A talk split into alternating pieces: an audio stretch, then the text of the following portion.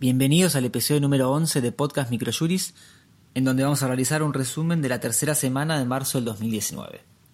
Comenzamos con una novedad del ámbito laboral, vamos a hablar de un fallo de la Suprema Corte de Justicia de la provincia de Buenos Aires, que consideró discriminatorio el despido causado del trabajador que realizaba actividades sindicales de hecho, al no haber demostrado la demandada la causal invocada para disolver el vínculo.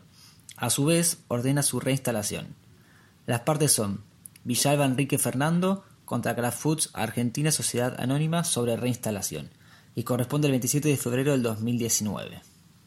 Seguimos con una novedad del ámbito civil, correspondiente a un fallo de la Cámara Nacional de Apelaciones en lo Civil, Sala D, que confirmó la responsabilidad concurrente de IPF y otra coaccionada por las lesiones sufridas por la transeúnte que resbaló en la vereda de la estación de servicios donde había manchas de gasoil. Se menciona que la hipótesis de simple suministrador de productos ensayada por la codemandada para fundar su irresponsabilidad en el hecho, queda desvirtuada al analizar las estipulaciones del contrato que la unía con la coaccionada. El fallo cuenta con cuadros de rubros indemnizatorios trabajados por la editorial y las partes del mismo son Caballo Laura Leonor contra Fuente de Petróleo Sociedad Anónima y otros sobre daños y perjuicios. Es del 26 de diciembre del 2018.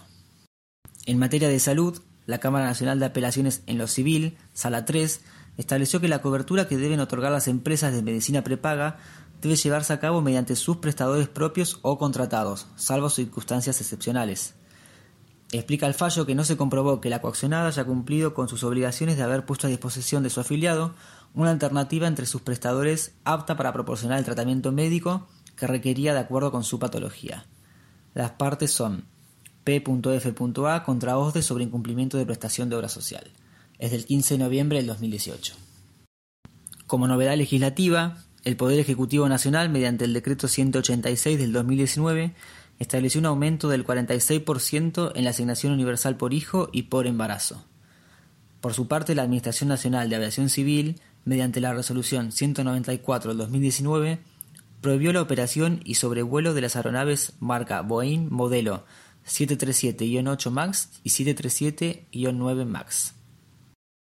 Finalmente, para la sección de doctrina presentamos el escrito Desafíos del siglo XXI, jueces y redes sociales, realizado por Ignacio Pandulo, en el cual se analiza y plantea cuál debe ser el uso que los servidores públicos deben realizar de tal tecnología, y en lo que al derecho respecta determinar cómo debe interactuar el juez, si debe utilizarlas, si debe darle un uso distinto según publique información de su vida personal o del ejercicio a su cargo. De esta manera finalizamos el resumen de la semana. Para quienes son suscriptores, la información reseñada se encuentra volcada en nuestra base de datos y para quienes no se han suscrito aún, los invitamos a conocer nuestros planes de suscripción en nuestro blog aldiaargentina.microjuris.com. Muchas gracias y hasta nuestro próximo encuentro.